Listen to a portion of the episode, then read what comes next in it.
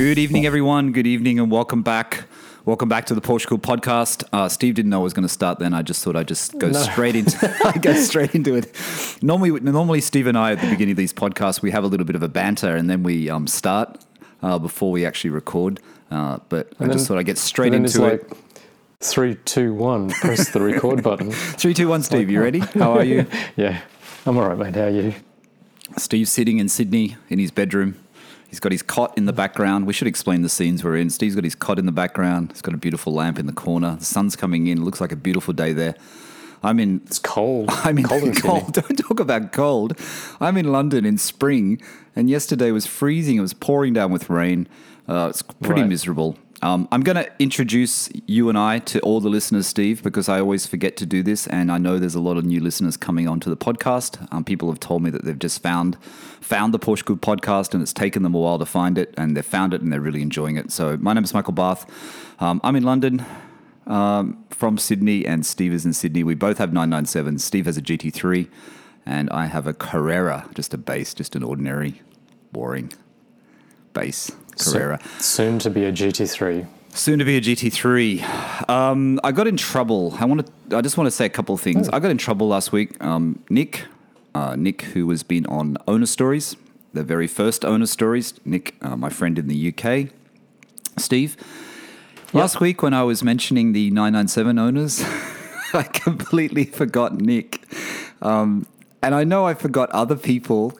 I mean, I felt really, really bad. And Nick, I know you're listening, and, and I know I said this to you because I actually saw Nick last night. Nick Nick uh, came up uh, to London uh, for his work, uh, and he's literally he's literally staying across the road from from me here in Canary Wharf. He's staying at a hotel that's just across the road from the flat. Um, Steve. Oh, cool. Um, yeah. So I met up with Nick last night. We went and had dinner at a place called Ivy Garden here in Canary Wharf. People from London will know what that is.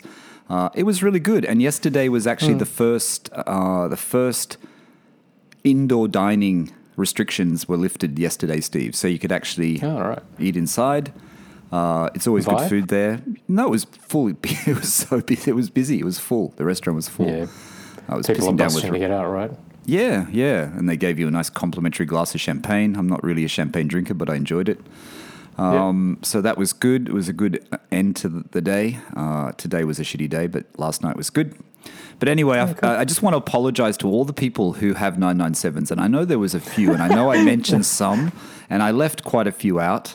Um, and I also left the people out who have had 997s before their current 911. Um, it was just one of those things where I just said it off the cuff. But I've, but I felt bad because, uh, you know, Nick being number one in the Porsche Cooled Owner stories and a friend, I didn't actually say that he had one. So sorry, Nick, once again. Um, Steve, what's going on? What's going on? Oh, Porsche Cooled. Porsche Cooled Patreon. Let me just do a shout out. And you can get your thoughts together and tell me about that drive you went on. Because Marco cool. Marco shared some images with me on Instagram and it looked um, made me very envious again. I just want to do a shout out to two new Porsche Cooled members on Patreon. Uh, Patreon, like I said, uh, we don't have ads in this podcast. We don't have sponsors. Um, we literally just um, we literally just survived from from Patreon. Yeah, we're, we li- we're in we're in it for the for the for the love. We're not in it for the money, but we do have a Patreon account. And Patreon, if you don't know, is a place where you can join Porsche Cooled and you can um, pay a small amount every month, from two to ten dollars a month, and uh, you get some benefits for that. And one of those benefits is a shout out on the podcast when you join. Uh, so we've had two members, uh, Simon. Um, Simon left a left a, a comment, Steve, on in YouTube on a YouTube on the YouTube video on the weekend. Uh, Simon's been a subscriber of my channel for some time. He said he remembers me from the Tech Art days, the Tech Art video. Um, so thank you, Simon. Thank you for joining Porsche Cooled. Um, much appreciated, Steve. You still got those wheels? Huh? Yes, I still have those still wheels. got those wheels? Yeah. Yeah, I was talking about the wheels last night, and the wheels. Uh, if the listeners forget about these wheels, I've harped on about them so much. I have a pair of anyone in the UK that wants to buy them, or anyone in Australia.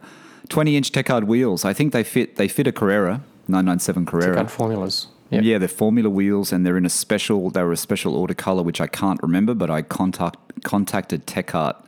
Remember to find out the color of the wheel, to try and get the caps to match, and they actually told me the wheel mineral silver, I think it's called mineral silver, but it was a special order color. He said, which they can't do anymore due to the chemicals um, used to make the color. Nice. But I had them for sale on. I actually had them for sale for about I don't think it was two and a half thousand or two thousand Australian dollars on um, Porsche Club and on Gumtree in Australia. Um, and I have a, I had a guy that was interested in them actually, and he's contacted me I think three times now and said, are you, "When are you back in Sydney?" Um, And I said to him, "Look, you know, I'll be back hopefully." Well, I said June, and now it's going to be not June. Yep. But um, I'm willing to give those wheels away at a very low price for someone just to take them off my hands when I come back to Sydney because they're taking up room in my storage. Um, and they come with tires that are only you. Um, I think the tires are 10 years old. So they come Only equipped 10 with, years old. Yeah. they come equipped with Continental, whatever they are, whatever the tire was that fitted that rim at the time when I bought the car. Um, Yeah. But the wheels are perfect, and they got the Porsche caps, as you know, and they're perfect. So uh, to answer your question, Steve, nice wheels. I quite They- like them. you know, I looked at an image the other day again of the car. I was looking through old images trying to find a thumb for last week's podcast actually. And I thought, you know, they're not they're not terrible. You know what I mean? They look there's there's No, one no, no, picture of them on a certain angle and they look pretty cool. You know what I mean? Because look, you can't go wrong with a um, a five spoke wheel that's got a bit of a dish on it. Um, admittedly, because they're 20 inch, I think they're too big for a, a 997, but they do look cool. And that sort of kind of slightly grey anthracite colour is quite cool too. It's nice. Yeah, the color was really good. And you know what? You're right. If they were 19s, I think they came in 19s. I Yeah, think of course they did. Of course they did. Yeah, if they were 19s, I would have. They probably would have been okay. Um, but you remember when I switched them to the lobsters, to the lobster claws, The lobsters are better. and I said to you the ride was so much. The car just felt better. I don't know what it was, but it felt it. It steered better. It just felt better. Yeah, the, but those those Formula wheels. Um, I've said this before. they were all the rage when I had a 993. When I when I had a 993 and I was trawling through Rennlist all the time. Um, few people put them on 993s, and then um, they were definitely around with 996s, and they do look quite good. They're, they're quite a nice wheel. I'm sure the. I think Tech Art stuff's quite well made as well, being a German kind of company. So Yeah, I like Um, they're good quality. I mean, I yeah. think you told me at the time they were quite expensive wheels too. I think you said Oh, to me they Yeah, weren't. yeah, They yeah. weren't a cheap. They weren't a cheap rim. no, no, no, no, no. So, Um, Let me just one more. So there's one more member of Porsche Cooled, um, and that's Craig. Um, Craig. Uh, well, I'm pretty sure it is Craig, but I'm pretty sure Craig is, and I don't like to mention people's last names when I do the shout out because just for privacy. But Craig joined, and Craig is P997.1. Craig was on a previous owner stories, uh, and Mm-hmm. Craig has also joined uh, Porsche Cooled, uh, Porsche Cooled as well. So thank you, Craig. Appreciate it. Go Um, Craig. Go Simon. Craig, we're going to catch up when we when we're back in Sydney. Craig's one of the people that wants to go for a drive with us, which will be cool. Looking forward to that. Um, but like I said, if you want to support the podcast, Porsche Cooled. Uh, what is it? No, it's not. It's patreon.com. what am I talking about? Patreon.com slash Porsche Cooled. Or you just go to patreon.com and you search Porsche Cooled. It comes up and then you just click on it, you join, and you um, commit to the membership. And that's about it. Not much more Cool. you have to do. Wheels, Steve. You know what I, I was I was saying. I was telling someone on. I was talking to someone on Instagram about. it. I was chatting to someone about it. Or maybe I was talking to Nick about it last night. You know, I've got this idea in my head, and it's a stupid idea, and I think it's your fault because you're talking about getting a second set of wheels. No, seriously. Yep. So now I'm looking at the, you know, the, I've got a second set of wheels. Yeah, I know. So you know, you've got I that idea in second my set of head. tires. That's all. And then all of a sudden, Instagram is keeps showing me. I must have done a search for it, and they keep showing me 997s with goddamn, you know, sport classic Fuchs type wheels on them. You know, those Uh, wheels. you mentioned that after we finished recording last week, um, literally, so literally a week ago, then you sent me a text sort of saying, "Oh, Sport Classics are quite cool, aren't they?" It's like, yeah, they're my favourite wheels for a 997. I remember at the They're time you told me They're to really get good. Mm. those instead of getting the lobsters. I remember you said, "Why don't you get those instead?" And I said they're too expensive. but I Have thought, you deal? know, if I can clear out the space of the tech arts, and then I have room Mm. behind my car space to actually, you know, I don't know. I, the thought has crossed my mind that you know to be. I, I kind of like the idea of having having them. They're pretty cool. I reckon as time goes on, they'll be harder to get a hold of as well as with everything. Yeah. I was thinking maybe I could just buy the rims and just put them and just store them and then just put them on when I feel like it. Hmm, exactly. That's. oh, you, you mean like what I'm doing because I'm an idiot. so I'm not the only idiot. I mean, I kind of get it if you kind of need the have the need for summer and winter tires, or you've got track wheels or whatever else. But just sort of having a set just to kind of switch in and out like a pair of shoes. Mm, Maybe I could do that. Yeah, that's- Maybe I could have some race summer race tires and the the Pilot Sport twos on my lobster claws, and I put the Cup twos on on the Sport Classic wheels. do it. How much are they worth? Do you know? I don't know, probably five. I don't know, probably a lot. I haven't even looked. Yeah. I haven't even looked. I- um, I I, don't know think whether you- occasionally, occasionally when they've popped up, um, I've sent you links to it. Um, trying to bait you, trying to spend your money again. Um, yeah. hello, Ajmal. But um, but yeah, like I said, I suspect they're going to be harder and harder to find. I bet you they're not sort of manufacturing them anymore. But Speaking of yeah. Ajmal, you know, anyone who's listening that hasn't been to um, Flat Cap Driver on YouTube and Flat Cap Driver on uh, Instagram, especially on YouTube, go to YouTube, watch Ajmal's videos because I, I tell you, he's, you know, I said to him, he's the man of style. He really is. He that in that nine twelve, he just has it all going on. Ajmal, I know you're listening. You just, it just. You just have it all going on, except every time when I'm watching you, he watching him in that last video in the seat, and you can see his driver's seat just goes like it's gonna go back. Like, yeah, perhaps you should fix that one. yeah, And perfa- and, and the no and the seat seatbelts. the no seatbelt thing is a bit scary, Yeah. but it does look very very cool. Um, what else? What else? Uh, that's Patreon. Uh, Porsche Cooled Owner Stories. Um, it's it's Tuesday night here. Uh, today, um, we always record Friday's episode on, on Tuesday night, Wednesday morning, where Steve is in Sydney. So I'm going to tell you guys, you know, like, you know, the the sweat that I go through for this podcast sometimes. But today I had the most nightmarish situation with um, my the Porsche Cooled Owner Stories, which I felt really bad because Simon's Stories is a great story. It didn't go up on time. Apple didn't, the feed didn't go through to Apple. It was a problem with Podbean that I have my podcast on. I fixed up the problem. It, it updated it. I was just telling Steve before we recorded it. updated it with every other podcast host Google, iHeart, Amazon, you know, everywhere, Stitcher, everywhere else you can get it, which is everywhere.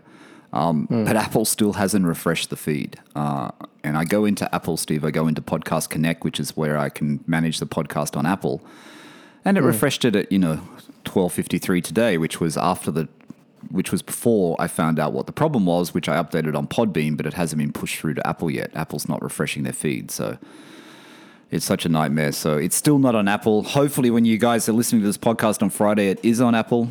Um, I don't know what I'm going to do if it's Maybe not. it'll just be a day late. Yeah. Yeah, but Maybe they right. also they also archived five of my early episodes as well. The really early ones hmm. before you came on, they've archived those, which is a really annoying. You know, They what I were the best, mate. Yeah, They were the best episodes. they 22 minute ones where I'm talking to myself. Tasha says, How did you Actually- talk to yourself for 22 minutes? I said, I don't know. With what are we great doing now? difficulty. Um, Anyway, Porsche Cooled Owner Stories. I know you haven't listened to it, Steve, and I didn't send it to you because I've been a bit all over the place. Um, I think you'll like it because it's another one. I say this because I know that someone sent me a message during the week, and I can't really think it was on YouTube, on Michael Bath YouTube, or it was on Instagram, Porsche Cooled. Um, but they were saying that it's mainly, in fact, in fact, it was an Apple review, which I'm going to get to in a second. I think it was on an Apple review that we mainly talk about 996s and 997s. I don't know where I read it actually. I can't even remember. Um, and you know, we should talk about other sort of Porsches, other types of Porsches. I don't have any other Porsches. Yeah, well, we do talk about other ones, but that's what Owner Stories is all about. You know what I mean? Owner Stories Yeah. is to bring in that different element, and which it has. It's brought in that different element. It's brought in a different, you know, people talking about different cars. So that's what Owner Stories was about because Steve and I own a 997. Anyway, I like of course, the you want story. to talk about a Macan. yeah, yeah, don't talk about that. Well, No. I think Ajmal would like to hear that, but maybe you just tell him in person. Um, so, um, Simon this week is a really good one. And Simon reached out to me. Simon's in Adelaide, uh, and those people who know about Australia, Australia Adelaide uh, held the F1 for many, many years. It's got a really, really strong um, car culture, really enthusiastic car culture. Every time I look at cars on car sales, which you guys know is the car site in Australia, Steve, you know this as well. There's always hmm. in, in Adelaide, and I said this to Simon in the podcast. They always seem to be great cars come up in Adelaide, whether they be Porsches Yeah. or Ferraris, and rare ones, and well looked after ones, and low kilometer ones. I don't know. That's what There's I a- thought anyway. Yeah. There's a large Porsche kind of community in Adelaide, and there must be lots of rich people out there or something that they like all the good cars tend to kind of flock to Adelaide for some strange Yeah. reason. And they got great roads there too. I Yeah. I've only ever been through Adelaide. I haven't actually stayed there for long. I'd like to go down there one day and have a proper look at it. You know what I mean? Um, I know my brother went there and he loved it. He thought it was really a really great place. But Simon's Yeah, I stories are great. on- You've been there? Yeah, I, I worked on the Mitsubishi account back in the day, and um, they had the factory. had the factory out there, and I remember going down there to go for a drive in a car that they were about to launch. What was it? Magna all-wheel drive. All right. My dad owned a The V6 Mitsubishi. He loved Mitsubishis. He loved the. He had a Mitsubishi Lancer. Yeah, okay. Um, no comment. All right. So Simon, uh, you know, Simon, it's a good story. I'm not going to give it all away, uh, but go and have a listen to it. His father had a 82 928 S when he was a kid. You know, he remembers that sound. I think he was about four or five. He remembers the sound of it coming into the into the driveway, the rumble of the exhaust. Uh, you know, and, and pretending to drive it in the garage for his dad. So he's got that memory stuck in his head. I mean, he went through quite a few Japanese cars before he landed at a Porsche, Steve. I mean, he had a Supra, a J- a, Japanese import Supra, a rare Supra. I think he shared a Honda with his brother. Uh, he also owned a Lotus Exige. I think it was a Cup. I think he said it was a Cup. I hope I haven't got that wrong, Simon. I've always Um, wanted to have a go on a Lotus. Never yeah. So he had that, and then he actually bought the Lotus Exige before he was going to buy a GT3, and then he mm-hmm. chickened out, as he said, and he bought the Lotus because he was worried about Right. the maintenance costs of the Porsche. So he had the Exige for a while, and then he eventually bought his first Porsche, which was a 996 GT3. And Yep. the guy that owned it was a local buyer in Adelaide. I'm giving away the whole story here. I better cut this short so people don't give the whole story away. But mm-hmm. it was set up for the track. The guy had done a lot of work on it. It was a well looked after mm-hmm. example, but he'd set it up for, for track days. And that's what Simon mm-hmm. wanted. He wanted to do track days in it. He wasn't scared of taking his um, GT3 to the track, Steve.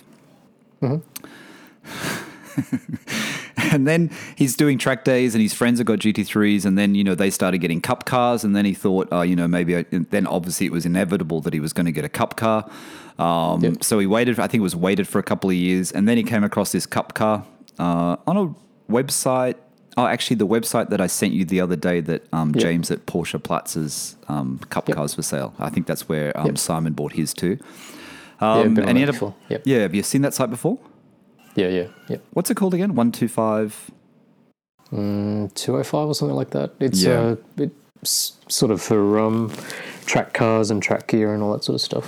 Yeah, um, and then he um, he got a cup car, a 2003 cup car, uh, same same year as uh, James at Porsche Platz. Uh, Fitzgerald Cup car. I think they raced in the same series, the inaugural uh, Carrera Cup series in 2003.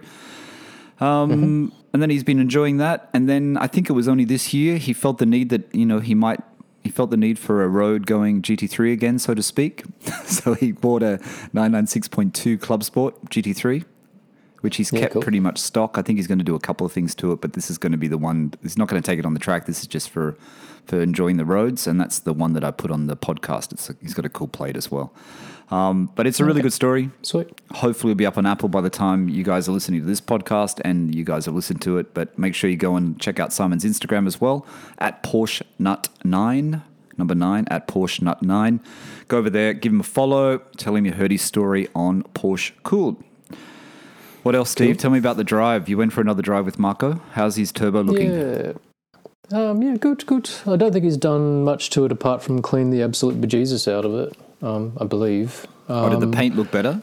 No, it always looked good. It's got a few stone chips and stuff on it, but you know, what do you expect for a 20 year old car? I meant shinier. Um, Sorry, not better. I meant shiny. It looks shinier. Yeah, yeah, yeah. He's um, Marco's a meticulous man, so um, I think he's kind of going going through it all. But he's still got his. Um, he's still trying to diagnose his um, rubbing issue.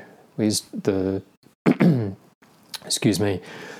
Uh, the tires are rubbing on the um, wheel arch liners, but I thought it was. I thought it was on the front when he told me, but it's actually in the rears, which is kind of odd. So, um, might mean a tire uh, ride height readjustment or something like that. All right, But, so he still um, hasn't. It doesn't feel like that, that has to be done quickly. The rubbing. Uh, I don't know. I, I don't think he's been driving it heaps. Um, you know, like I keep sort of um, joking to him that I'd be sort of driving every day in the thing if if I'd um, gotten gotten that car. But yeah, I think he's been busy at work and um, had some other s- sort of stuff going on. So I don't think he's been driving a great deal. How many miles in it? Uh, Kilometres? Forty something, forty thousand. Wow, that's good, isn't it? Yeah, it's That's low. good. Yeah, no, low. Simon. Um, Simon that I spoke to for Owner Stories. I only spoke to him a couple of weeks ago. I think it was only recorded a couple of weeks ago. Um, he knew of that car and he said that was a really good one. That turbo was a good Oh, one. okay. People had noticed it. Yeah, cool. Yeah, Yeah, right. because it went so quickly as well. Marco didn't waste any time. I don't actually know because he didn't tell me um, sort of straight away. How long was it advertised for? How long was it up on I don't think it was very long. It Wasn't it only about a week or so, wasn't it? Oh, okay. Yeah, cool. Pretty, pretty, not very long at all. But it's yeah, good. he told me we were talking about it again. He told me that the um, the owner um, had quite a few calls, but Marco, I think, was the first person to go and see it in person. Um, and you know, the owner had suggested that he'd gotten quite a few calls and a few offers over the phone, but um, there's obviously nothing like um, taking somebody seriously when they actually turn up to kind of have a look at the car and talk face to face. Yeah, it's true, isn't it? I mean, you just have to. You can't waste Well, if time. you're in the same state, talk- it's easy. Yeah. if you're in the same state, yeah, that's the problem. You know, when you find something that's not in the same state, and then you have to try Much and harder, organize it, it's not easy, is it? yeah, which is what I did. Simon, I'll just go back to owner stories. Simon's car that he has, he- it was uh, he had to act fast as well. I won't give away the story Right. actually. You should, but I I'll just tell the listeners to make sure they go and listen to it. But he had to act fast as well for that reason because it was you know, it, it could have gone somewhere else, and he just got in first and and and snapped it up. You know what I mean? It's kind of how I felt, and this is before, like you know, there was the craze that's kind of going on now. Like um, I remember the guy that I um, bought my car off. I think he was just really surprised that I'd sort of said to him, you know, like I, I think I kind of took like a thousand dollars off his asking price or something like that, and basically said to him like, "I'll give you the deposit, you know, this afternoon." And I think he just I, he didn't really know what to sort of say or think. He was like, "Oh man, you know, the ad just went up," and it's like, "Yep." And Yeah, want I remember car, you so- told me that. I remember you told me that. But that was a time when it didn't move as quickly, though, was it? You know, five years ago, wasn't it? Five years ago? uh, longer than that. Um, Seven years ago. Seven or eight years. Yeah. Yeah, see, Yeah. I remember you told me that story. Like he was a bit like, hes- he was a bit sort of unsure, wasn't he? Here you are, like throwing money at him. Is obviously like, you're, you're- Yeah. you know, and it's like, I'm not sure. Are you real? Well, 'cause, yeah, it made me think that he, you know, like when you're on the other end of it, it makes you think, oh, does he want to sort of play people off each other and stuff like that? And as it turned out, he was a stand up guy and it wasn't that. I think he was just really taken aback that, you know, his ad, his ad went live at about one o'clock on, um, you know, a Thursday and some idiot sort of rung him about 15 minutes later and basically asked him a whole bunch of questions, rung him again 15 minutes after that, and basically, you know, offered to put a deposit down on it, you know, pending a PPI. So, Ah the days when you had money, mate. yeah, exactly. and now look at me. let me let me just so- yeah, yeah, go on. I was going to say back to the drive with Marco. Um, so we just decided to kind of go for a bit of a you know Sunday morning jaunt. Um, went up north this time, up the old Pac Highway, which was kind of cool. I was trying to remember the route because um, my my other mate um, who bought the 997 GT3 took me to some roads that I actually hadn't. I, I'd been there before, but I didn't know how to navigate. You know, I didn't know how to do it. Um, classic me, you've been in this situation before. I got Marco and I lost, um, but You need to really save a The Google Maps of it. You need to get you need to save the Google Maps of it when you're doing it with um with Robin. Yeah, I oh look, I plotted it out, kind of thing, but um, yeah. Anyway, Google sent me in the wrong direction. One one downside was um, there's a big section of the old Pac Highway. You know, after you cross Brooklyn Bridge, that bit there. Aren't they always And fixing then- up that part? Before you hit Mount White. So that whole section. Oh, really? Well, see, they've fixed it, but there's loose gravel sitting all over it. Hmm. Um, which meant that whole section you had to kind of drive at 50 or 60 um, to not damage anything. And um, Yeah. I washed my car like a day or two ago, and I just had a quick look at it, and I've got some chips all over the wheels. So Oh, really? Not good.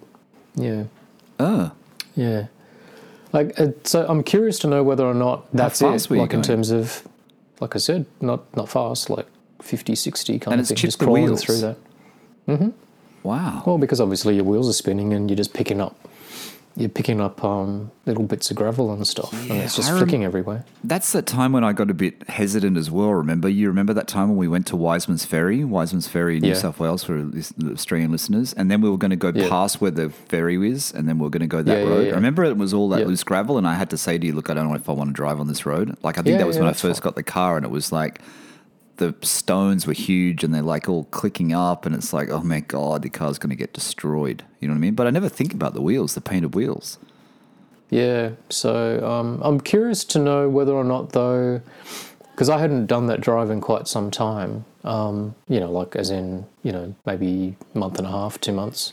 Right. Um, whether or not that's it, like whether the construction is done and they're just leaving the road like that, or whether there's more work to be done and they're actually going to sweep, sweep the Surely they'd roads and clean it up, that sort of loose gravel. Probably not. Probably not. Because the bitumen's laid, it just hasn't. Um, they haven't kind of cleaned cleaned the surface of it properly. Yeah. See, I don't know what. Even if you you know daily drive your Porsche, if you don't, you know, you treat it like a car. you're still going to be worried about stones like that because they do do serious damage. You know what I mean? Like once they hit your yeah. bonnet and hood, you know what I mean? Yeah, and then the wheels, Um, you know. So luckily you got that second set of wheels then. yeah, um, but fun. It was a fun drive, like really good. Um, you know, I hadn't been out for a little bit, um, so we kind of uh, we managed to kind of um, open them up a little bit, go for a good sort of good drive. Yeah. Really cool. I mean, it's good because I get to see photos of your car because you never post them on your Instagram, and at least I can go to Marco's Instagram and he shares photos with me, and he's also posting photos of your car and his car. So, and they're always good Yeah, shots. share, mate. Huh? I don't share anything. And they're always good I don't share shots. So if you want to see Steve's car, you just got to go to um, Marco's Instagram, which I'm not even sure what the address is, so I shouldn't have brought it up. I just want to bring up two Apple. I just want to bring up two Apple reviews because you know I like to read up reviews um, for the people that get, make an effort to to go on there and, and do it. And I really hate Mm-hmm. Apple at the moment because they've really fucked me up today, and I really hate them. Um, Congrats on 100. Uh, well done, Michael and Steve, and all the owners' stories contributed contributors. It's a nice milestone to reach. Rest assured, your passion and hard work is much appreciated by a great bunch, a, a great bunch, passionate Porsche crazies. Thank you. And that was from 9974 G- GTS KS via Apple Podcasts in Italy. And I wanted to read that one out for you, Steve, because that's Kestas. Um, and Kestas sent me a, uh, Kestas sent me a message saying that you know it is real. It's not photoshopped. He is actually driving on those roads in Italy. So, okay, he's there. Yeah, But it was said in jest because it's envious, but like it did make me think that I, you know, if I ever did get on uh, social media, I could just um, create a, a fake life, and I probably could Photoshop it all together. You could see me driving on the same road if you like. Yeah. but it was real, so I thought that was quite funny. Um, and then the other one is if you can't get enough of Porsches. Uh, this one's a bit longer, so this is someone that gave us a four star review and then then upgraded it to a five star review. Uh, it's Andy W804 uh, US. For all those times when you just want to chat with someone about Porsche but can't, Michael Steve and the guest fill that void. Uh, he said, I gave it four stars because at times I feel that it's too 911 centric. Some discussions about mid engine cars, transaxle cars, the four door models, and even race cars. Well, this week's owner story is a race car, so there you go. Uh, would be nice. Hoping the newly implemented owner stories would diversify the content. Like I said, this is an older review, and he updated the review. And in the update, he said, I upgraded the four star review to five stars because it's been my favorite podcast. Whether it's owner stories or the regular discussions between Michael and Steve, it's a great listen. Best podcast about Porsches.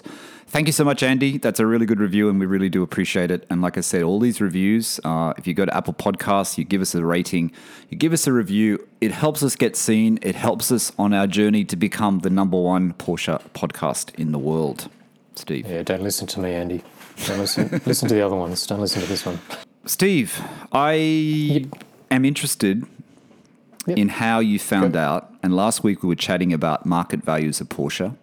Um, I had a message from someone on Instagram uh, who I haven't spoken to before, I don't think. Um, and I won't give away his last name, but he'll know who it is. His name's Nick. And I thought it was interesting what he said to me. But before we get to that message, I just want to go to the fact is how did you find out the Leonard collection happened? Um, I was getting messages on Sunday when the auction was ending, and people were looking at the values and, and saying it's crazy how much money some of these cars were going for. Um, That 911T that I liked, I think, went for 93 grand or something, plus Right. plus the fee, whatever the fee was. To, Yep. You know, the, was it six, grand or something? 6%, I think. Yeah, Six so like it's close. 6%? Mm, I, I thought it was six grand, maybe it's six percent, but it was ninety six grand. No, I think 93 right. I think it's six grand. Yeah, six grand. So that's 99,000. 99,000 is about 180,000 Aussie, which is about 150,000 US. You know, the value of that 911T, for example, uh, ones in the US, good ones at European Collectibles, and good one, another good one in Italy in the same color, they're about 110 to 120. So that was pretty high. Um, I don't know about the other ones. I'm not really up on the values. But what I'm interested, Steve, is Yeah, you said you, you you sent me the link Yep. who the owner, who Leonard was. You found out who Leonard was, and every, and the question on everyone's lips Leonard, is yeah. everyone's trying to find out who Leonard was, and you somehow you found it. How did you find that? I just uh, was reading a PistonHeads um, thing, and pretty much exactly the conversation that we had that um, you obviously taped, which was who who the hell is this Leonard guy? Um, that was pretty much the second or third post in on the PistonHeads um, forum, and then somebody dug it up. Somebody, oh, huh, pardon the pun.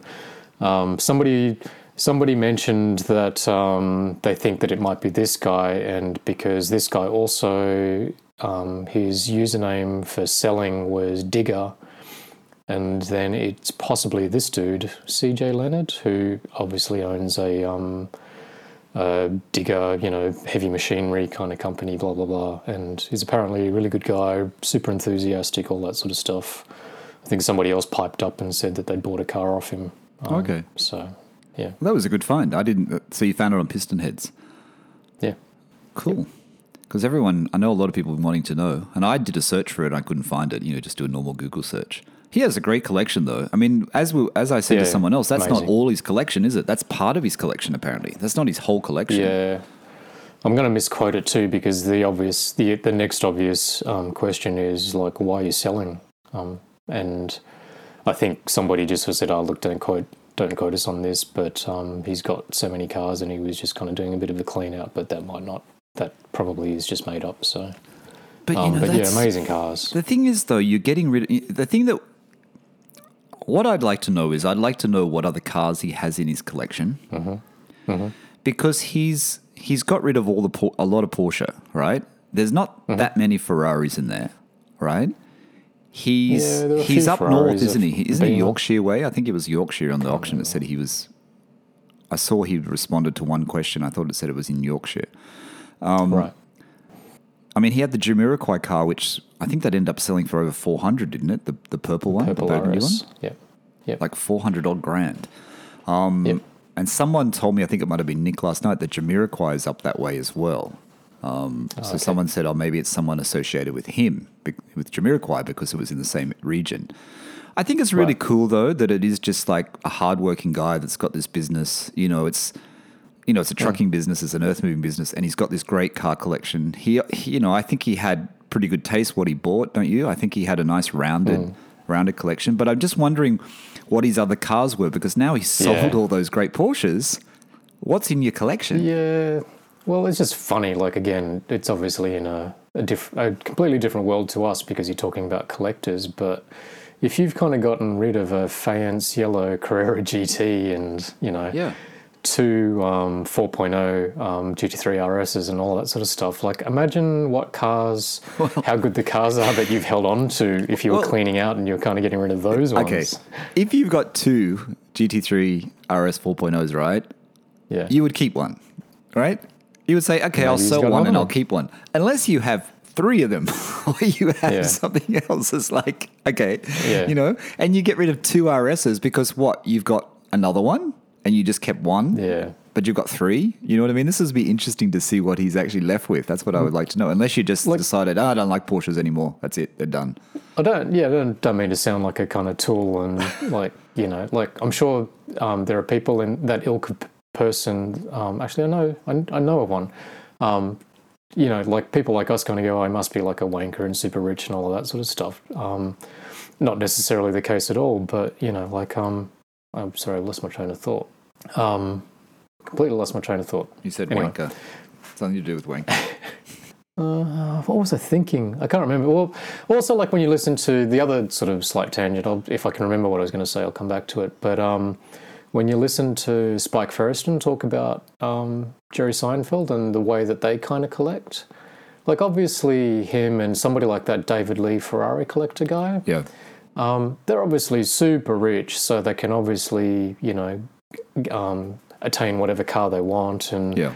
I guess, you know, like it's fair. Well, we sort of assume that, you know, money is no object, so they can kind of basically just get what they want. But they might, it sounds like if you're in that kind of game, you, if you find a car that might be a better example of the one that you've got or, you know, whatever, then you just kind of Yeah. keep sort of swapping them around, basically. And I guess Yeah. you probably only have a finite amount of space. I think what I was going to say about this Leonard guy is like, um, he's clearly not doing it for the money.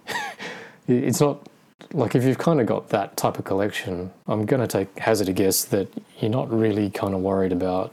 It's not like you're kind of cashing in, is it? I didn't try to add up all the cars, but I would have to. It must be somewhere in the vicinity of six to eight million that's sold on collecting cars. It was seven point three something, I think. So seven point three million pounds. All right, seven point three million pounds. The thing is, it's it is kind of like a once in a lifetime auction. You know what I mean? Hmm.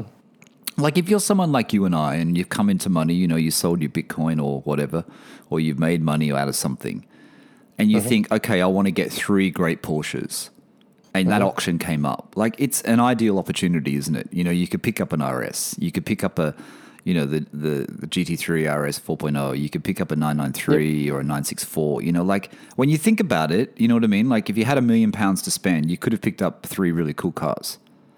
Yep. You know, and I think But- that's that's a once in a lifetime thing where they're all there, and it's like you've got the selection. And the fact that they had such confidence, Steve, that you know they listed at no reserve, and Yeah. there was no worry there at all because the demand is so strong, and you know you Yeah, see, because you they're know, great cars. and they're great cars, and they're hard to come Because by. they're great cars, and I think in a lot of instances, like there was something about it, whether it was super low miles or um, they Yeah. were in really good colours or you know something like that. No, it was a But, well bought I mean- collection. It, I don't know how. I- I'd be interested. You know, it'd be really good for someone to talk to this guy and find out how long it took him to get this collection. How long? How many years he put it together? Right. He's obviously a great days. customer, but he's obviously a great customer. Porsche. I'm sure some of those cars he bought, he got them from the dealer and he got them at list. You know what I mean? For sure. Yeah, But I Yeah, just I want to read out. that- I just want to read out this comment, and I want you to s- what you think about this. This is from a guy called Nick who contacted me through Instagram, and I'm not going to mention his last name because you know, privacy or whatever. Um, and he said he sent me a message, and he thought it was interesting relating to last week's discussion, our discussion you mm. and I had about the market values. And he says, "I've mm. been thinking about the market and prices lately, and and I have a the- and have a thesis. Lots of cat. Mm-hmm. Number one." Lots of cash unspent during COVID, yes, right? Two, no more gas cars after 2030. yes, Three, tech in cars has gone too far. We're all longing for simpler things. These are all things we've spoken Yes. about on the podcast. I thought this is a really good message. Four, Yep. nostalgia. Yes.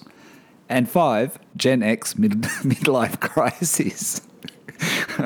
Yes. And it's like all of But the above and all of the above happening at the same time. So you've got this whole market, and I'm sure there's other things, but I thought it was quite it was quite spot on. You know what I mean? Like all these things Yeah, are yeah, yeah, happening, yeah. and all these things are just pushing up the prices. And also the fact that, as we spoke last week, allocation for new cars, you can't get a new car. yeah. You know what I mean? Even if you wanted one. Even if you wanted one. Yeah. What were I you going think to say? um, just off that, there was a Gen. Somebody was talking about Gen Ys as well, kind of st- starting to kind of get into it.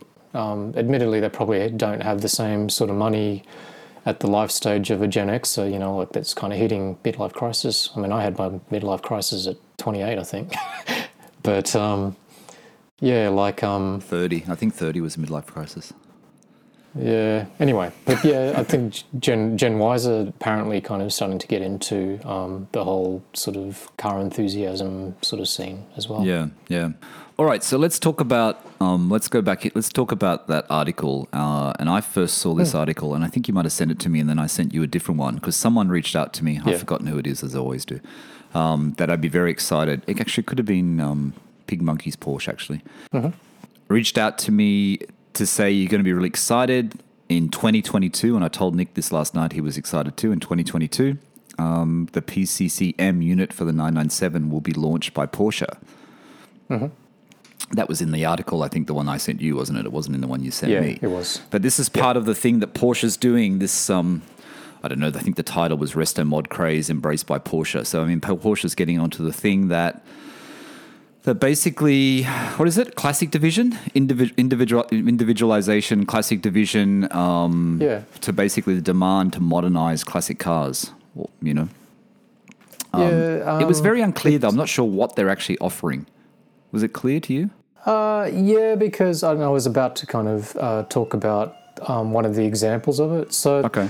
obviously, Porsche did a press release because, um, like, a few of the kind of car sites picked it up, and I'd read it um, somewhere else. You sent me the PistonHeads version. I think I'd read like a road and track version or something like that. But I think it's Porsche Classic and uh, exclusive manufacturer. How do you say that? Um, have kind of gotten together and basically you they're offering that service where you can uh, bring your por- bring your car back to the kind of Porsche factory and you can have it um, restored effectively. But I mean, it doesn't need to be an old one. You know, you know, like how there's that um, Carrera GT that's been redone with the Oh, oak yes. green. The oak green paint, and then I think it's what color is it? Aubergine, like a purple kind of interior right. or something. That must have been the start of it then. You think that's the start of it? I, I read s- It's, someone. it's stuff like that, yes. yeah. So for the listeners who don't, who haven't heard about that story, it was a guy in the UK, wasn't it? From memory, I'm not sure. I think it was the UK, who had a Carrera GT from new, and he wanted the ch- color changed, and basically he you shipped the car to Porsche, he shipped it to Germany, and they did Yep. the full change in the factory, so it's completely you know authenticated and you know it's a Yeah. color change, but it's done by Porsche, um, which is pretty cool. You know what I mean? I, I hate to think Yeah. the cost that cost to send that car there and to do it. exactly.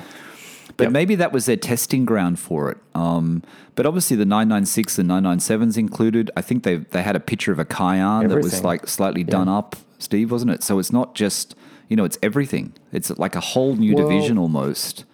They've only just started to kind kind of kick it off because and see, look, um, I'm going to get it completely wrong because exclusive manufacturer is where you can personalize your new order, right? Um, Yes. I'm assuming Porsche Classic is a bit of a restoration type thing. I'm assuming it is. It it um, obviously deals with kind of classic cars. Maybe it's not resto or I don't know. I'm not quite sure what the distinction of what that service is. Yeah.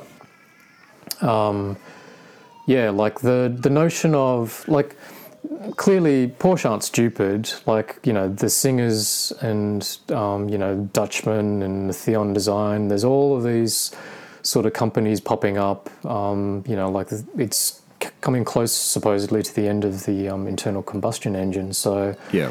all these kind of people that um, love their sort of current car, um, anywhere from you know 60s to you know current model. Yeah.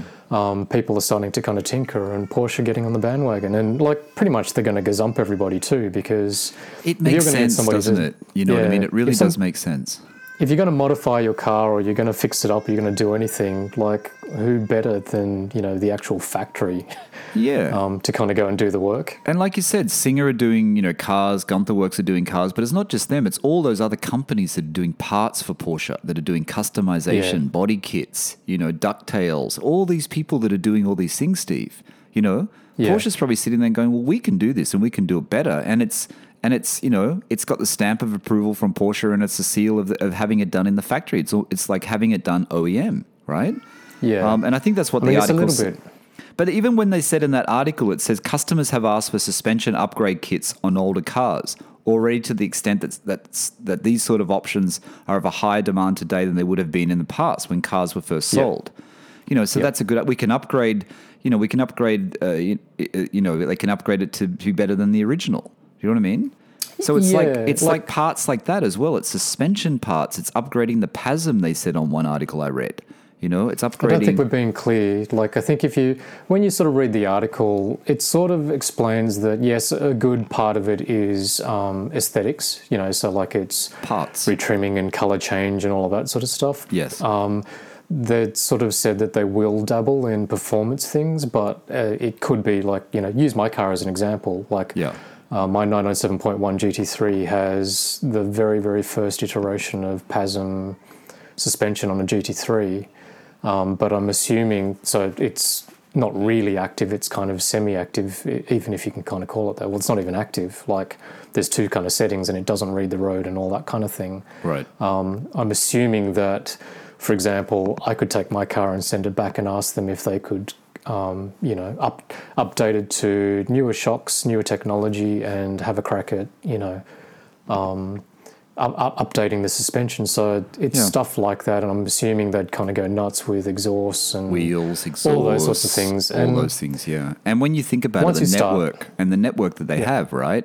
I mean, once they start rolling it out, you know, all the Porsche dealers, they might even have special dealers that do more, you know, like they have the classic centers in certain Porsche dealers around the world. Yeah. You know, Yeah. they start rolling it out, they've got the whole network. You know what I mean? So why not do it? You know what I mean? Yeah, look, and I'm sure they're going to be more expensive than taking your car to like you know the the old school kind of tuners and you know places like FVD and um, look, part of the fun I think is kind of custom picking it and doing it yourself. So there probably will be a slightly um, different market, but there there will be the type of person that really does you know want like um, everything to kind of come from the factory and have a Porsche badge on it. So you could change your brakes to ceramic brakes, right? Could you do that now? or- Exactly. But you can't do that now, can you? Yeah, I can because my car like there was the option of Right, ceramics. so you can do it. So certain things is see this is the thing where they kind of it's it's a bit marketing as well because some of these things they actually have available, but it's the way they Yep. package it, isn't it? They're packaging Yep, it in a better way. You know what I mean? Because But it's really it's an example of ceramics, yeah, um, you know, like the that if I put what the ceramics, it would have been the first generation ceramics, and they're again, I'm sort of talking out my bum a little bit, but I don't think they were great. Like, Yep. sounded like they were a little bit brittle and they weren't as durable as um, you'd Yep. like. I don't know if that means that if you kind of went to them, that well, obviously you, you don't want first generation ceramics, you want current generation ceramics, which is what So, they're saying in the article that you get the most Yeah. modern. It's a modernized, Yeah. modernizing your car with you know the technology today. Uh, it's you Yeah. know the simple thing like the PCCM unit. You know what I mean? I know you. A lot of people think it's expensive, and I know you said there's been some issues with it. But for me, see, I would do that. You know, even though it's three grand, I would do you it. would. And I was speaking to Nick last night. Nick would do it. You know what I mean? Like, Yep. and I know a lot of other people Yep. would do it. So it's a great, it's a great idea. It's it's it's a great thing to do. I think for sure. Yeah, I'm not sure about with that um, PCCM Plus on a 996. Yeah. Um, it looks cool, but I think I just read somewhere that um, a couple of people said that it was a bit glitchy, and um, you know, like because you're paying like four grand by the time you fit it, like four grand Australian, um, which is a lot of money for a you know, glitchy from the like people that have installed it though, or glitchy is the unit? See, this is what I always worry people about. that have it installed. Yeah. Like, is it the Oh, installation that's glitchy, or is it No. the unit that's glitchy? the unit itself. Um, Really? You know, and yeah, and look, I think this is going to be a kind of common thing too, because then you go, well, you paid four grand for a factory kind of you know piece of equipment, um, and you know, like if the software and everything is kind of like a little bit buggy and stuff like that. Um, you basically could have paid about twelve hundred dollars for the equivalent sort of you know Pioneer Mm, But or can they update unit, the software? I wonder. Can it be updated? Is it available? Is well, yeah, of, of course they could, but are they going to spend the money on that? You know, like there's still only going to be a finite number of, um, you know, units they're going to sell. But I don't know. Was there anything else interesting in? I don't know that article on PistonHeads. They seem to have lots of pictures of Cayennes that are done up. You know, as in uh, what do you call it? I just watched that Matt Farah video today on Hagerty's, um, the modified one where he's driving, and I can't remember the name of the company, um, where they modify that the. the- Huh? They modif- the, um, modify the Cayennes. The, oh, I haven't seen that one. They I look pretty cool actually, but I was just um, yeah, but just looking at Porsche and having the Cayennes, like that's a. I think the the thing was that you can pick them up so cheap, so cheaply, and he's talking about. I think they're diesel ones they modify. Um, I don't know what they do to the engine. I, I don't know whether I don't think it was electric, but the thing is something electric. The the name of the company. Just like the um, Transsyberia um, type Cayennes. Yeah, and they, they, one of those was for sale recently. I saw it. It was really, they're really expensive. They're pretty cool looking. Yeah. though. Eh, not my kind of cup of tea, but anyway. Uh, what else? What was the other thing you told me Um, about the Pegasus, uh, the guy on Instagram? Yeah, so it's funny because like um, you and I have this sort of little running kind of Apple notes that we sort of share. Just you know, like when we find things that we potentially could um, mention on the podcast. So this has actually been sitting on there for a little while. Yeah. Um, so when this when this kind of I do follow him actually. yeah this release of um, uh, the classic and manufacturer I, I hate I don't know I don't know how to say that anyway um, was released.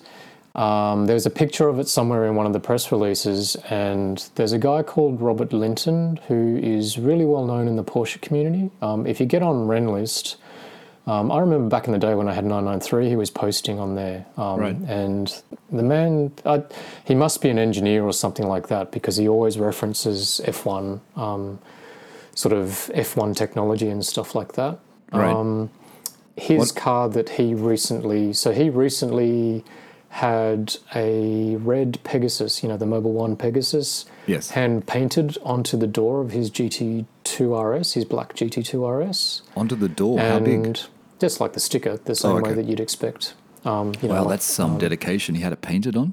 yeah, yeah, yeah. Um, and you know, he went through the process. If you go back through his Instagram posts, you'll sort of see him kind of showing, you know, the different shades of red.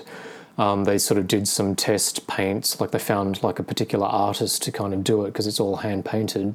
Right. Same way, uh, similar to the way that I think Ferrari Chris, you know, you can kind of get that option, which is hand painted. But you'd never, you'd never seen this on a Porsche before, and this uh, was obviously one of the first examples of this particular kind of service being offered by Porsche.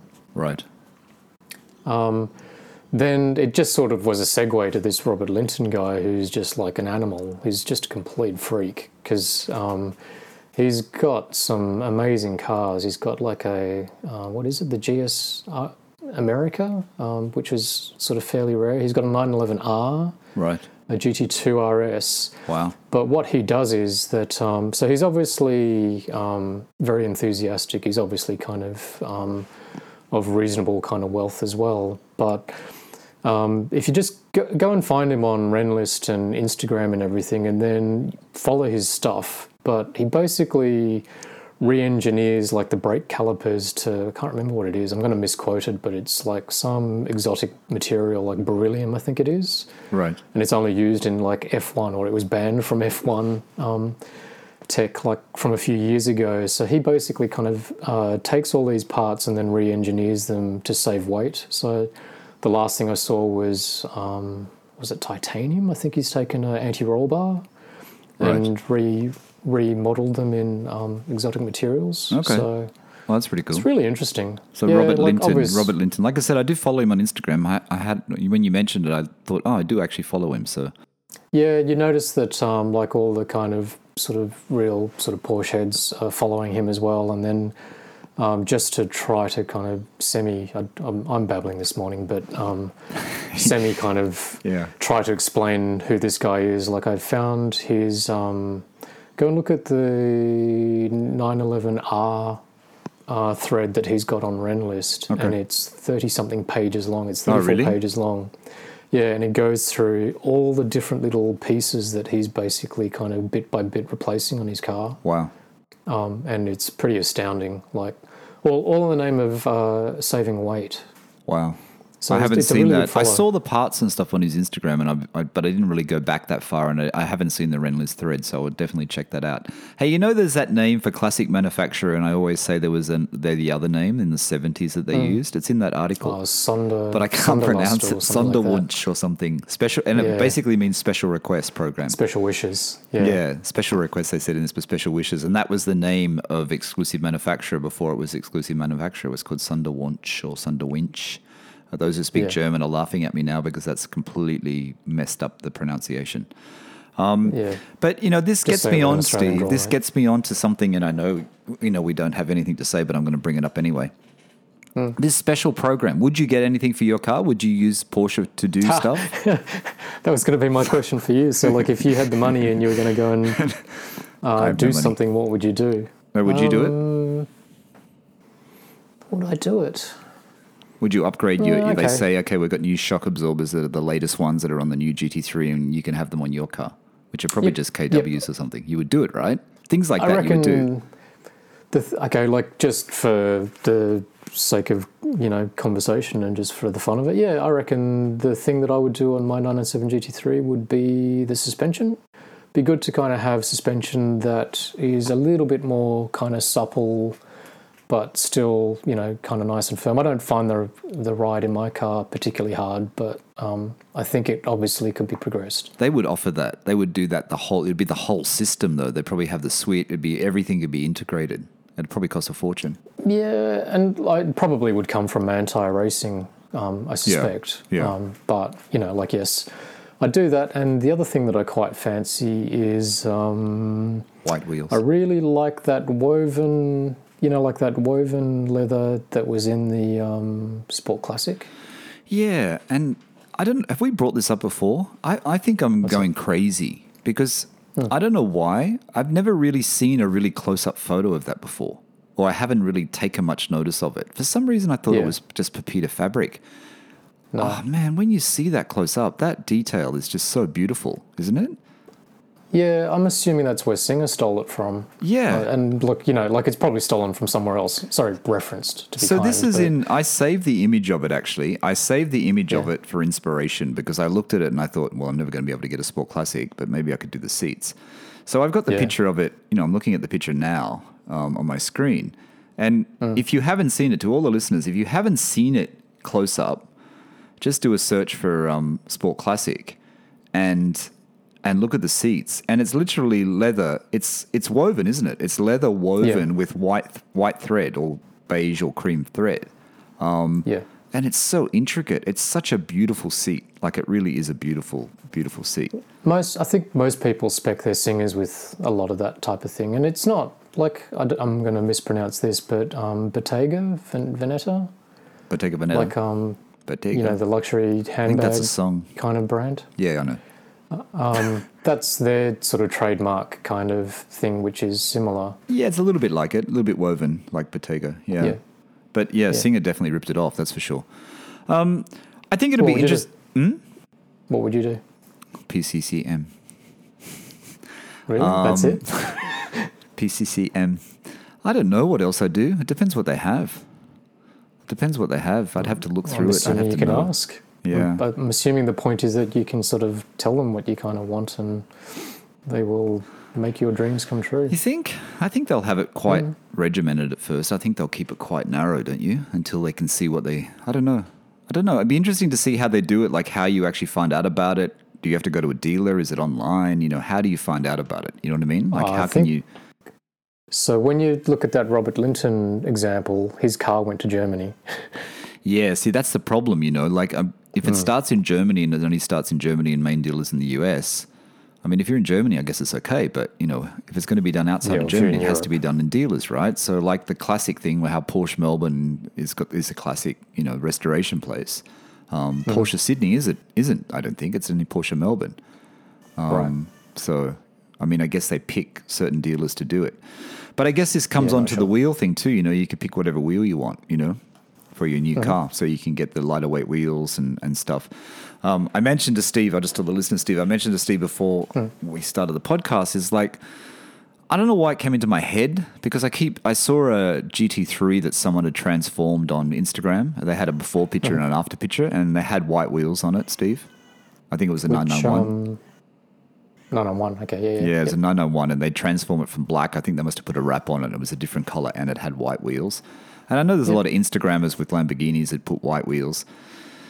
Yeah, white wheels are becoming a bit of a thing, even though we've been joking about it, right? Yeah, you've been joking about them, but they are a real trend. And my, my question, and I don't know whether the Yes. listeners reach out to me on Porsche Cooled Instagram, but we don't really know. But wheels, the color of wheels and the trend for colors of wheels, I mean, it's a trend, right? So it's like a fashion. You know, we know that, Yep. you know, in watches, for example, Steve and I both know, being, you know, watch fans, um, the blue face watches, and anyone that collects watches would know this blue face watches and green face watches are a bit of a trend at the moment. They've been a trend for a while, right? Um, Gold watches are starting to be, full gold watches are starting to come back as a trend. You know what I mean? Where everyone thought they were really tacky, they're not so tacky anymore. Um, and I think brands like um, Patek and, and and that have actually improved that. You know what I mean? Two, But what- two tone was a thing? Sorry, can I just ask? Yeah, two tone. Slight tangent. Two tone, like golden, golden stainless or golden white um, Rolexes. Like Yes. that came back for a little bit, didn't it? I think it's still is it back. still a thing? no, I think it's still back. I mean, like Natasha's um, Natasha's my wife's watch. Root beer. Yeah, the root Yeah. beer, we'll call it nickname, the root beer. Yeah, two tone Rolexes in, in watches were a bit of a, were kind of a little bit daggy for a while there. But no one wanted them, did they? It was like the poor man's gold watch, really. Um, But they really did change with the rose gold one with the root beer. That this is like uh, wheels, my though. dad's, my dad's got one. Like you know, my dad's seventy something. You know, and back in the day, like you know, for uh, I think if you were going to buy a Rolex like of his Yeah. age, um, it was like a, a two tone sort of thing. It's like that's so heinously ugly. I always used to joke, and, and people that don't around into Rolex watches will not probably know what I'm talking about, and you'll know, Steve. I used to always joke about date justs and oyster perpetuals because I always thought they were daggy Rolexes. And I remember a friend of mine in Sydney said to me, "Well, that's where Rolex make all their money." And until I went to Bahrain, I didn't realize the extent of of of seeing a case full of date just Rolexes and the variations in them are just insane. You know what I mean? Date just Yeah. and the other Yeah. one, oyster perpetual and date just, wasn't it? And the variations yeah. and how many people buy them you know Yep. and now you know this is this is what happens with you know trends you know i really do like the datejust 41 i think it's a really nice watch the blue one you know it's a really nice watch um, and i Mm-hmm. would never have looked at a datejust They've got you. and it's like wheels They've got you because it's just like yeah. It, it, no, it and I is want to get like- onto the wheel thing. You know, the wheel thing. What determines the color of a wheel? What determines the color of the wheel? You know, you know, Porsche do this bronzy gold color. You know, um, you know, white is a big thing with with tuning companies and people doing their own wheel colors. I don't think Porsche is. You know, they haven't yet put anything on a modern white one. They put it on the what was it? Um, RS, right? Yep. Red Uh, wheels. the four four liter. Yeah. Yeah. Are, are the colored wheels going to come back? Are the red wheels, you know, red painted wheels? Are you going to have red wheels on your Porsche? You know, like on your GT3. You know, you got a white GT3. Mm-hmm. Red wheels will look great on the GT3. Mm-hmm. But what determine? You know, what determines this? You know, I, this is what I was trying to think, and I was trying to do a search for it, and I, I, I got interrupted because we had to start. But mm. you know, it's like fashion, right? Everything comes around, and even like my wheel, how I did it in two tone with the silver lip and whatever. Your wheels on your mm-hmm. GT3 with the silver lip and black, right? Mm-hmm, mm-hmm. Why is it silver lip and black? Why are they gold? Why are they bronze? Why are they white? You know, what's determining this? Why do the manufacturers determine this? Now, is it is it determined by the color that they bring their cars out for that generation? Or is it determined by something to do with racing heritage? You know, I like reckon white wheels will reference will be a motorsport thing, like rally cars. That I can think of like a lot of rally cars that had kind of white wheels. God knows why you pick white. But Um, why does the GT3 RS 997 have? Uh, no, 4.0 has white wheels, doesn't it? The other one has colored wheels. See, I don't understand why. only the white ones did, and it was an option. It wasn't. It wasn't a standard kind of thing. It was just the option to kind of do it. Um, it's fashion. It's marketing. I reckon. I reckon that that's what your answer will be. It'll be. It'll be dictated by the designer at the time probably sort of suggests stuff and they will have a reason why they'll reference sort of something it might be historical it might be a kind of fashion trend kind of thing like as an example you know the reason why your wheels has a silver rim um, but a, a platinum center and Yep. mine are black and to me that's sort of like a reference to a fixed wheel um, but it's right, because so it's going like, back to the heritage, which is classic heritage, the rim racing was heritage. polished, yeah, polished alloy, and then the center was painted, you know, a painted center. It was Yeah. a black painted center um, with my car. That's why I, I did it and why I like it. Um, to me, it sort of says something like that. But even Steve, the trend of black wheels, you know, you think about the trend of black wheels and how it just went crazy, you know? Hmm. Everyone had silver chrome wheels, silver wheels, and everyone's got black wheels. You know, it just went like Yeah. insane. Like every white car had black wheels. Just like anything in popular culture, like probably also there was, you know, some American rapper or it was But- some idiot like Drake or But, but somebody's gone is, and painted their wheels matte black, and then everybody else wants to But do the it. gold, so- you know, that Aaron, is it? What is the color they call it? The Porsche color? Aurum. Ar- yeah, you know, like, I don't know. Sometimes it looks good. It really depends on the color of the car. I mean, I saw that a better picture Mm. of the 25th anniversary Boxster the other day. you know, Yeah. on Instagram actually. And you know, the wheels Yeah. on that look good. The coloring looks pretty cool on that. It does look good. I like the color. I don't like the design of it, but um, Yeah, Yeah. yeah. But I guess there's all customization, right? So I guess that wheel thing Porsche will put into that new division that they're doing, you know, where you can upgrade your, you know, um, resto Can't you do mod sort now? of division that they're doing. I guess you can. But I mean, you know, do like Porsche um, we, offer didn't we joke about it before? I think um, like if you go and get on the configurator, isn't it an option to basically make your wheels um, body colored? But if I wanted 997 wheels from Porsche and I say I want white ones, will they have Yeah. them now because of this new division? I'd say so, but I want gold ones. I want gold. I want gold uh, lobster claws. Have you got a new version of lobster claws in gold? Are they going to do the old wheels? Or are they going to offer new yourself? wheels? Huh? So this is possibly where, like, this is, um, this is my take on it. But I don't know why. Like, if you kind of wanted white 997 GT3 wheels, um, you just go and buy 997 GT3 wheels and take them to a, a panel shop and paint them. But they're not OEM. It's all about being OEM, Yeah. Steve. No, it's not. Like, that's just insane. That's where you got more, more money than sense. Um, I don't Yeah. know. Who knows? But I think Porsche's on the. I think Porsche's doing a, the right thing. I mean, they're obviously seeing a market there. They've seen that they can, you Oh, know, yeah, be the leader in the market. market. You know what I mean? They want to have their finger in every pie, and then they're missing out, and they sort of left it for a bit too long, like they always do. Um, we were going to talk about that other car, Steve, but we're running out of time. That Aimé Leon Dore um, Porsche That's okay. 911 SC. I tell you what, though, like just one sort of thing, though, off the back of what they've kind of released and everything. What what I really do like about it is that um, if you kind of compare this to Ferrari, um, you know, like Classiche. I believe it's- Classiche. It's called.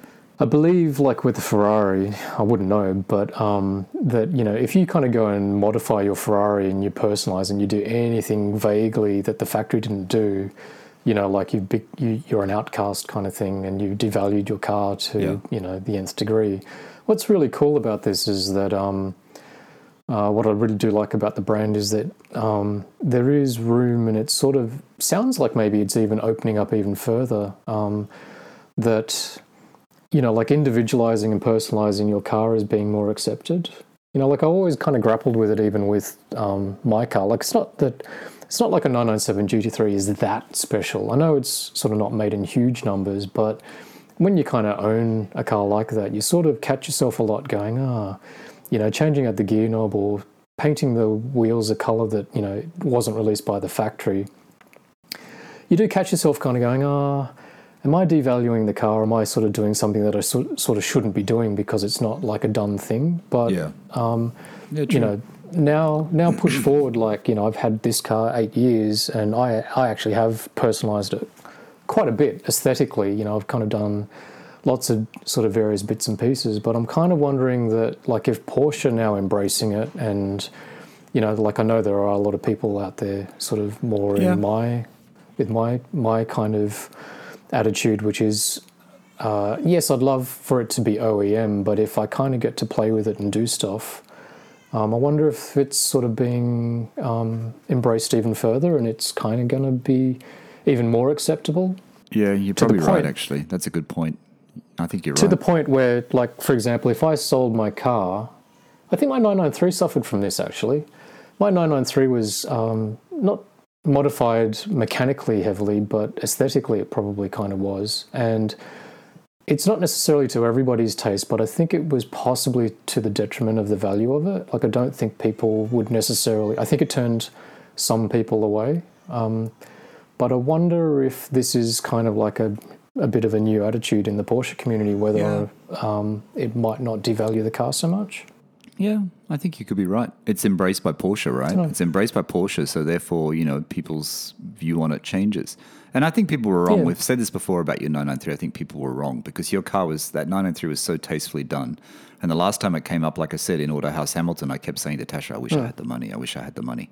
Because honestly, you just want to, you know, that car was always a great car. It sounded great. It had a great stance. You know, everything about it was was cool.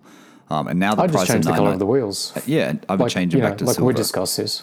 Yeah, I'd go back to silver too. Yeah, And absolutely. back in the day, grey wheels was like all the rage, and I sort of went there. Um, you know, I picked a factory kind of grey colour, Yeah. but um, if I had the car again, if I could buy it back, then Yep. I'd um, I'd change the wheels back to silver. Yep, it was a great car. Um, but I think you're right, Steve. It'll it'll be you know it's embraced by Porsche. It'll be embraced by the Porsche community, and the purists will will see it in a different way. I think. I think it'll all change. I think you're right.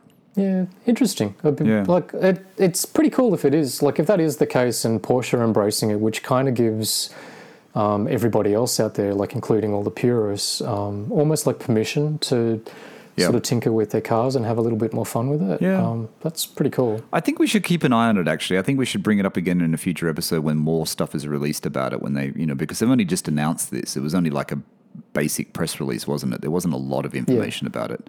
I think we should keep an eye on yeah, it and, and talk about it again because I think it is an interesting, an interesting direction. Like you said, you know, embraced by Porsche, embraced by the Porsche community, and you know, you see things in a different way, uh, a different light, Yeah. and you know, and it's still passion. You know, it's all about the passion of owning a Porsche, and I think I think it's going to be a good thing. I think it's going to be a good thing. Yeah, cool, cool. All right, mate. I think we're going to kill it. I just want All to right, tell everyone though, because I did bring it up just then. Just do a search. Uh, Aimé Leon, A I M E L E O N, Dore, Dore, however you pronounce it. Porsche 911 SC. That's the fashion company that did the 964 that we talked about on a really uh, earlier episode. It's interesting. They've hmm. done a 911 SC. We might touch on it next week. We've run out of time this week, Steve.